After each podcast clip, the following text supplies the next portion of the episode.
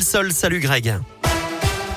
Bonjour Eric, bonjour à tous. À la une les annonces de Jean Castex pour alléger la hausse des prix de l'énergie. Le Premier ministre était sur TF1 hier soir avec une aide de 100 euros pour chaque personne qui gagne moins de 2000 euros net par mois, salariés, fonctionnaires, indépendants, chômeurs ou retraités.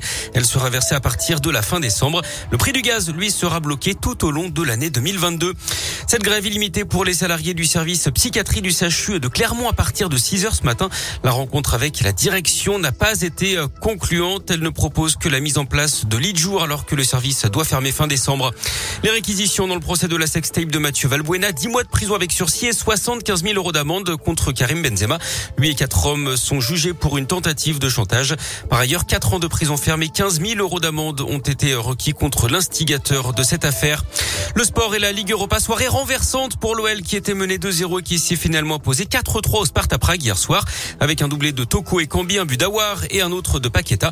Troisième victoire en trois matchs pour les Lyonnais, solide leader de leur groupe.